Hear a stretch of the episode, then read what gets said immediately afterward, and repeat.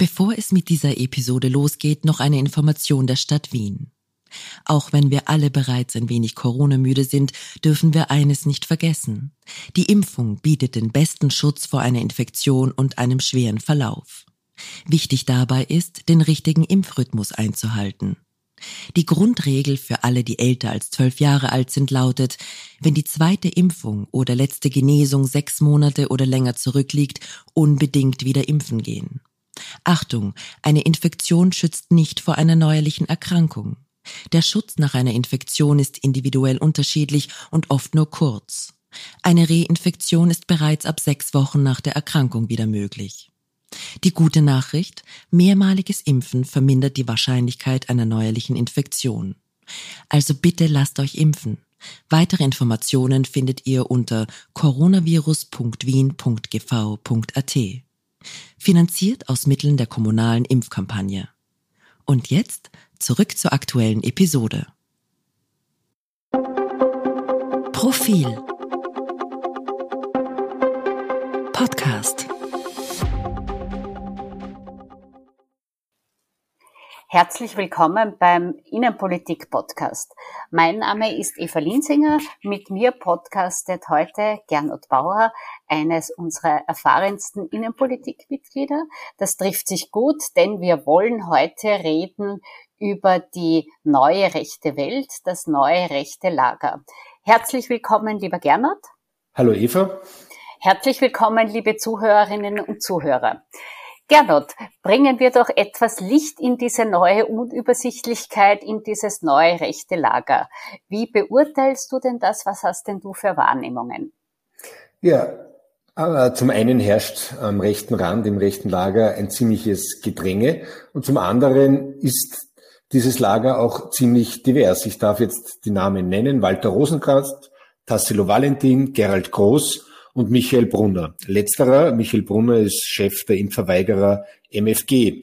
Und es sind ja nicht nur die Impfverweigerer, die sich hier in diesem Lager tummeln, beziehungsweise die angesprochen werden wollen, die die Zielgruppe sind. Das sind auch die Corona-Leugner, Verschwörungstheoretiker, Gegner der Sanktionen gegen Russland, Orban-Freunde, darf man sagen, Putin-Versteher, Anti-Amerikaner, aber auch allgemein Leute, die gegen das System sind, Bürgerinnen und Bürger, die einfach angefressen sind. Das ist ein ziemlich diffuses äh, Wählerlager, das sich hier auftut. Und insgesamt momentan und bei der Bundespräsidentschaftswahl rittern um dieses Lager äh, die vier genannten Personen. Wir wissen jetzt noch nicht, wer von diesen Vieren aller die notwendigen Unterschriften auch abliefern kann. Heute hat Tassilo Valentin gemeldet, er hat die Unterschriften erreicht. Man wird wohl annehmen können, Walter Rosenkranz, der die FPÖ hinter sich hat, für den sollte das Überspringen dieser Hürde kein großes Problem sein. Bei den anderen, bei Gerald Groß und bei Michael Brunner, ist es schon etwas schwieriger, aber es gehen viele Expertinnen und Experten davon aus, dass die sich alle darauf finden auf dem Stimmzettel. Die eint ja auch alle etwas, nämlich viele von ihnen haben eine gewisse Verbindung zu Frank Stronach. Der mischt auch wieder mit. Ähm, der war schon einmal in der österreichischen Innenpolitik. Einerseits hat er selbst ähm, eine Partei, das Team Stronach gegründet. Jetzt tritt er als Unterstützer und Finanzier auf. Seine Unterstützung betrifft vor allem Tassilo Valentin, den Wiener Anwalt und nun muss man sagen, ehemaligen Kolumnisten bei der Krone. Äh, Anwalt Valentin ist, glaube ich, so richtig nach dem Geschmack von äh, Frank Stronach. Er ist ein unabhängiger Geist. Er stellt sich bewusst außerhalb des politischen Systems. Er kritisiert äh, die Bundes, äh, die Politiker pauschal. Und er glaubt, dass er eigentlich als Amateur, als Nicht-Profi-Politiker alles besser weiß und nicht nur das, sondern auch alles besser machen könnte. Das erinnert uns doch sehr an äh, Frank Stronach auch, was das große Selbstbewusstsein betrifft. Das Interessante an diesem Phänomen ist, dass es eigentlich komplett apolitisch ist. Also das sind quasi tatsächliche äh, Amateure, die aber glauben, gerade von außen das äh, System ähm, angreifen zu können. Äh, interessant wird sein, wie viel Geld Frank Stronach tatsächlich in die Hand nimmt, also für Inserate, für eine Wahlkampagne, auch für Mitarbeiter. Also so ein Wahlkampf ist relativ teuer. Und interessant wird auch werden, wie sehr die Kronenzeitung ihren ehemaligen Kolumnisten Valentin unterstützen wird. Es war jetzt an diesem Wochenende, am Sonntag, äh, in der Krone eine Unterstützungserklärung zum Ausschneiden drinnen. Wie viel der ehemalige Mitarbeiter dafür bezahlt hat, ob es der richtige Inseratenpreis war oder eine Kunstsumme, wissen wir nicht. Also ob es einen Rabatt gegeben hat. Aber das wird sicher mitentscheiden über den Erfolg und Misserfolg. Du hast es schon angesprochen, es treten viele gegen das System an an. Und das entspringt auch ein bisschen der Idee, ich sage es jetzt bewusst salopp und zugespitzt, in der Politik sind lauter Vollidioten am Werk. Ich könnte das ja sehr viel besser. Das kann ja nicht so schwer sein, das Geschäft. Das erinnert ein bisschen an, das, an diese Tatsache, dass es auch hunderttausende Fußballnationalmannschaft, Trainerinnen und Trainer gibt, dass wirklich Leute von außen kommen und glauben, sie könnten es besser. Sehr oft erweist sich das als Fehleinschätzung Einschätzung. Sehr oft realisieren Menschen, die von außen kommen, wie schwer dieses Handwerk Politik ist, wie gut er eine gewisse Lernphase tun würde. Und gerade Frank Stronach hat ja mit seinem Ausflug in die Innenpolitik das durchaus auch lernen müssen. Er hatte ein zusammengewürfeltes Team, das nicht durch große Erfolge aufgetreten ist, sondern eher durch gewisse Nehmerqualitäten. Also da merkt man dann schon, dass Politik auch ein Geschäft sein kann, äh, dass man einfach in Ruhe lernen sollte. Wie beurteilst du, und wir haben jetzt über Tassilo Valentin gesprochen, äh, der nächst kleinere wäre Michael Brunner, das ist der Vorsitzende der Impfgegnerpartei MFG. Wie beurteilst du denn dessen Chancen? Wie groß ist denn noch der Corona-Protest, der Impfprotest? Wie viel Potenzial liegt denn da drinnen? Also ich denke, dass das Potenzial schon noch gegeben ist. Also Corona ist nach wie vor ein Thema, natürlich nicht mehr so stark. Die Frage ist, ob es jetzt nicht gerade mit Schulbeginn wieder hochkochen wird, weil jeder fragen wird, wird es einen Lockdown geben vielleicht. Also diese Debatte wird wahrscheinlich wieder starten. Ob Brunner tatsächlich die 6000 Unterschriften bekommt, wird man sehen. Also wenn er scheitert, dann glaube ich eher an organisatorischen Problemen als am tatsächlichen Potenzial. Das wäre schon gegeben. Also ich darf darauf verweisen, dass bei der diesjährigen Gemeinderatswahl in Niederösterreich MFG ganz hervorragend abgeschnitten hat. Also ein kleines Detail ausgerechnet in der Heimatstadt des Nationalpräsidenten, Nationalratspräsidenten Wolfgang Sobotka erreichte die MFG-Partei 17 Prozent. In Oberösterreich, wie wir wissen, sitzen sie im Landtag. Also das Potenzial, glaube ich, ist nach wie vor gegeben. Ob es tatsächlich beim Bundespräsidenten durchschlägt, das weiß ich nicht, ob die Österreicher glauben, okay, der Bundespräsident ist auch zuständig für ähm, Corona-Maßnahmen oder steht dafür, dass er die Bundesregierung bei der Corona-Politik im Zaum halten könnte. Das glaube ich eigentlich nicht so. Vielleicht noch ein, Be ein Wort zum Begriff System. Der ist ja etwas, ist ein toxischer Begriff eigentlich, war auch schon in unseligen Zeiten äh, in, in Gebrauch. Aber die jetzigen Protagonisten des rechten Randes benutzt ihn bewusst, wobei man sich ja immer fragt, wer oder was ist denn das System? Also quasi in einer liberalen Demokratie, in der wir ja leben, darf man eigentlich sagen, das System sind ja wir alle, ne? die Bürgerinnen und Bürger, die Politik. Michael Brunner stellt sich aber ganz klar außerhalb dieses, nennen wir mal, Establishments und auch natürlich außerhalb jeder wissenschaftlichen Realität, was die Corona-Impfung betrifft.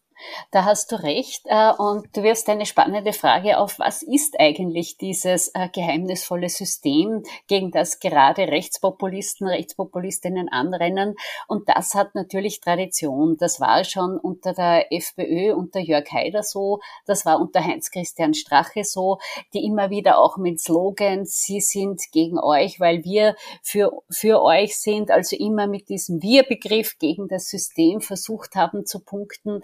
Und und sich als außerhalb des Systems stehende und daher ehrlichere äh, Kandidaten, Kandidatinnen dargestellt haben. Das ist bis zu einem gewissen Grad erfolgreich. Wir wissen, dass in Österreich das Potenzial für Rechtspopulismus ungefähr um die 30 äh, Prozent ist. Natürlich wird das nicht bei jeder Wahl erreicht. Manchmal gehen die Leute nicht hin. Manchmal wählen sie eine andere Partei. Gerade Sebastian Kurz gelang es auch in diesem Wählerinnenteich zu zu fischen. Bei der ÖVP jetzt nach ihm ist es eher ungewiss. Ähm, man hat auch bei anderen Parteien, im Stronachs Partei, BZÖ, erlebt, dass da dieses rechtspopulistische Lager durchaus etabliert und eingesessen ist in Österreich. Ein Überbleibsel aus diesem Lager, nämlich Gerald Groß, kandidiert ebenfalls. Er war bei der FPÖ. Ich habe ihn kennengelernt als Pressesprecher vom damaligen FPÖ-Obmann Herbert Haupt. Dann war er beim BZÖ in der Steiermark und jetzt ist er vor allem bekannt als Wutkommentator ähm, bei Fellner TV. Der liegt in unserer dieswöchigen Profilumfrage bei sechs Prozent. Wie beurteilst du denn sein Potenzial? Also Gerald Groß ist von den vier genannten, Rosenkranz, Valentin, Brunner und ihm, sicher der krawalligste Kandidat. Also der ist immer auf Krawall gebürstet. Und das ist eine Kunst bei diesem, bei diesem ja, Feld. Er ist wirklich mit Abstand der aggressivste. Das ist auch seine Geschäftsgrundlage. Und Geschäftsgrundlage ist vielleicht auch der richtige Begriff. Ich habe doch den Eindruck, dass es im Gegensatz vielleicht zu den drei anderen Rechtskandidaten Gerald Groß gar nicht um die Sache geht und gar nicht um die Bundespräsidentschaft geht, sondern vor allem um die Aufmerksamkeit. Also er ist äh, vom Beruf her eigentlich äh, Hans Dampf in nicht allen, aber doch in einigen bestimmten Gassen. Er hat Auftritte im Fernsehen, er hat Auftritte im Internet, er schreibt Bücher. Und ich glaube, all das will er bewerben durch seine Kandidatur zum Bundespräsidenten. Das ist auch legitim. Ähm, man muss sagen, jemand, der 6000 Unterschriften zusammenkriegt. Das ist eine Leistung, das ist eine gewisse Hürde. Und insofern kann er auch und soll auch natürlich kandidieren. Aber er muss dann schon klar machen, warum er eigentlich um so ein hohes Amt nicht nur aus kommerziellen Gründen rittert, sondern ob er es tatsächlich ernst meint. Damit kommen wir zum Kandidaten, der einzige, der von einer Partei aufgestellt wird, nämlich Walter Rosenkranz, den die FPÖ aufgestellt hat. Er kommt in unserer dieswöchigen äh, Profilumfrage auf 13 Prozent. Das ist jetzt deutlich unter dem Ergebnis der FPÖ bei der letzten Nationalratswahl. Das ist auch deutlich unter ihren Ergebnissen, die sie jetzt zuletzt in Umfragen hatte. Walter Rosenkranz ist sicher noch nicht sehr breit bekannt. Äh, da kann er sicher äh, noch daran arbeiten.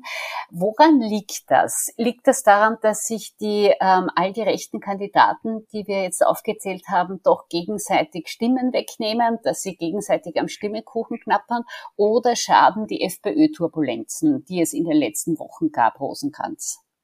Äh, ich denke, es ist beides. Zu den Turbulenzen kann man sagen, die werden sich allerdings legen. Es gibt äh, in zwei Wochen, drei Wochen einen Bundesparteitag der FPÖ, da wird man Einigkeit demonstrieren. Äh, es ist überhaupt ein bisschen ruhiger geworden wieder in der Partei. Das heißt, Rosenkranz wird diesen Ballast bald abwerfen können. Was er nicht abwerfen kann, ist natürlich die Konkurrenz von rechts mit Valentin Groß und Brunner. Ich glaube, mit drei Mitkandidaten, Mitbewerbern hat die FPÖ sicher nicht gerechnet. Das Positive daran aus Sicht der FPÖ ist, dass sie, sie sieht, es gibt ein Potenzial von ungefähr 30 Prozent, was auch unsere jetzige Umfrage zeigt, kumuliert bei allen Kandidaten. Das Negative ist, wie Rosenkranz sich davon abheben will von den anderen. Meine, man muss einmal sagen, Walter Rosenkranz wird eines passieren, er wird nämlich von den anderen Kandidaten auch als Teil des Systems äh, angegriffen werden. Ich meine, er ist er war jahrelang im Nationalrat, Clubobmann sogar der FPÖ. Ja, er war zuletzt sogar Volksanwalt. Also mehr im System verhaftet als ein Volksanwalt in so einer Spitzenposition geht ja gar nicht. Zum Zweiten ist Rosenkranz auch nicht so ein, äh, zum Beispiel so krawallig wie Gerald Groß oder so lautstark wie Tassilo Valentin, sondern er ist eigentlich mehr ein gemäßigter Politiker, vor allem für FPÖ-Verhältnisse. Das heißt, er muss eigentlich einen schwierigen Kurs fahren, nämlich sich einerseits äh, deutlich abheben vom ruhigen Alexander van der Bellen, aber auch nicht so aggressiv rüberkommen wie die anderen Kandidaten, also einen Mittekurs äh, einnehmen. Aber da ist es auch eng, weil den besetzt natürlich äh, Alexander van der Bellen auch breit. Besetzt hat und gefahren ist, ja. Ähm, nur damit wir äh, da klarstellen, warum wir jetzt nicht über alle Kandidaten, Kandidatinnen reden, wir reden vor allem über die äh, Kandidaten im rechten Lager. Der erste, der alle Unterschriften zusammen hatte, war allerdings ein Kandidat, der von der Papierform eher nicht dem rechten Lager zugerechnet wird. Das ist Dominik Platzny, eher bekannt unter seinem Künstlernamen Marco Bogo. Er kommt in unserer ähm, Profilumfrage auf fünf Prozent. Ähm, man wird sehen, wie sehr er noch zulegen kann, denn ein Problem, und auch das hat man in der Umfrage gesehen, viele kennen ihn nur unter dem Künstlernamen und nicht unter seinem bürgerlichen Namen. Weit vorne in der Umfrage liegt natürlich Alexander van der Bellen, der Amtsinhaber selbst, mit 66 Prozent. Eine der spannenden äh, Dinge bei dieser Wahl wird sein, wie hoch denn die Wahlbeteiligung ausfallen wird. Die kann mitentscheiden und es rechnen eigentlich alle Experten Experten, Expertinnen damit, dass die Wahlbeteiligung sehr, sehr niedrig sein wird. Siehst du das ähnlich? Ich glaube auch, dass die Wahlbeteiligung sehr gering sein wird. Am ehesten können noch diese Kandidaten rechts außen mobilisieren, aber das wird im Ergebnis auch nicht dazu führen, dass wir über 60 Prozent landen werden. Bei Alexander van der Bellen hatten den Eindruck, der will so ein bisschen, soll jetzt gar nicht despektierlich klingen, so im Schlafwagen wieder in die Hofburg reinfahren, also nur keine Wellen, in aller Ruhe und er ist nur auf Fehlervermeidung aus in diesem Wahlkampf. Und er kann sich jetzt auch freuen, in dieser Woche haben sich sogar prominente ÖVP-Politiker wie eben auch ähm, Wolfgang Sobotka geoutet, dass sie ihn unterstützen werden. Also die Unterstützungsfront für ihn ist ziemlich breit, links und rechts. Du hast das linke Lager angesprochen, Dominik Lasny alias Marco Pogo. Auch ihm wird vorgeworfen, dass er in Wahrheit vielleicht eher kommerzielle Interessen hat, so wie Gerald Groß, nämlich es, dass er sein Bier vermarkten will. Er leugnet es natürlich und tatsächlich zeigt in seinen Auftritten auch durchaus äh, Lust an politischen Inhalten. Und man muss ehrenhalber auch äh, ihn konzidieren, dass bei seinen Auftritten kein Bier ausgeschenkt wird, sondern im Gegenteil nur Wasser. Das Potenzial wird man sehen. Also ich glaube, eine Mischung aus Jux, aber auch einem Bedürfnis nach äh, einer linken Politik oder einer linken Positionierung, äh, deutlich jenseits von Alexander van der Bellen, könnte ihn schon noch ein bisschen nach oben tragen. Absolut. Äh, und es könnte dann natürlich auch sein, dass im Laufe des Wahlkampfs, der jetzt erst an Fahrt aufnimmt, da gibt's Medienpräsenz, da wird es Fernsehdiskussionen geben, dass er da auch seine Bekanntheit steigert und äh, da durchaus noch ein anderes Potenzial entwickeln kann. Bei Alexander van der Bellen hat man den Eindruck, du hast es eh schon gesagt, er will sich so weit wie möglich aus dem Wahlkampf heraushalten, so wenig Wahlkämpfen wie möglich, auch nicht an Fernsehdiskussionen teilnehmen, das kann natürlich für ihn potenziell ein Risiko sein. Wir wollten noch kurz reden über die große Umfrage zur Bundespräsidentschaftswahl, die wir diese Woche im Profil haben, nämlich auch, weil wir von manchen von Ihnen, liebe Zuhörerinnen und Zuhörer, liebe Leserinnen und Leser, Zuschriften bekommen haben, ob denn diese Umfrage beeinflusst sei, ob die jemand dafür gezahlt habe. Wir verstehen jetzt natürlich, dass Umfragen durch all die Korruptionsskandale und Vorwürfe in Verruf geraten sind, aber äh, seien seien Sie versichert, diese Umfrage funktioniert nach einem einfachen Prinzip. Wir geben sie beim Meinungsforschungsinstitut äh, Unique Research in Auftrag. Wir zahlen dafür und sonst gar niemand. Wir beeinflussen die Ergebnisse gar nicht. Ähm, und es werden Leute befragt, telefonisch und ähm, online. Wir haben uns diesmal für diese Umfrage ausnahmsweise mit dem Fernsehsender ATV zusammengetan. Warum? Auch die beschäftigen Unique Research und gerade wegen der erwartet niedrigen Wahlbeteiligung wollten wir ein großes Sample haben, damit die Ergebnisse so ähm, klar und deutlich wie möglich sind. Ich hoffe, wir haben jetzt alle Ihre Fragen beantwortet. Es gibt auch einen anderen Podcast zu dieser Umfrage. Der ist von Philipp Dulle und Peter Hayek, in dem noch einmal genau auf diese Umfrage Bezug genommen wird. Wenn Sie Lust haben, hören Sie doch rein und erfahren Sie dort noch einiges. Gernot, dann bleibt zum Abschluss noch die äh, Gretchenfrage bei der Bundespräsidentschaftswahl. Was glaubst denn du? Wird es zu einer Stichwahl kommen oder hältst du das für unwahrscheinlich bis ausgeschlossen? Stand heute ist es sicher ausgeschlossen.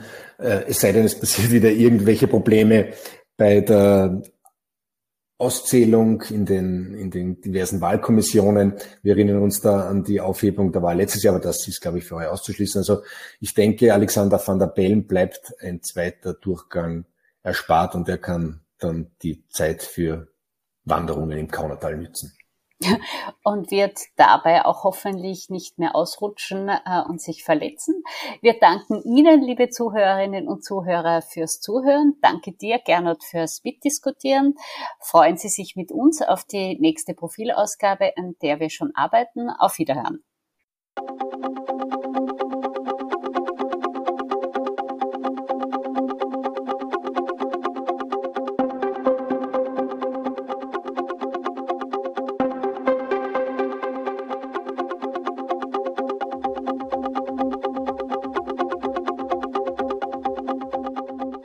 Thema auf Profil.at.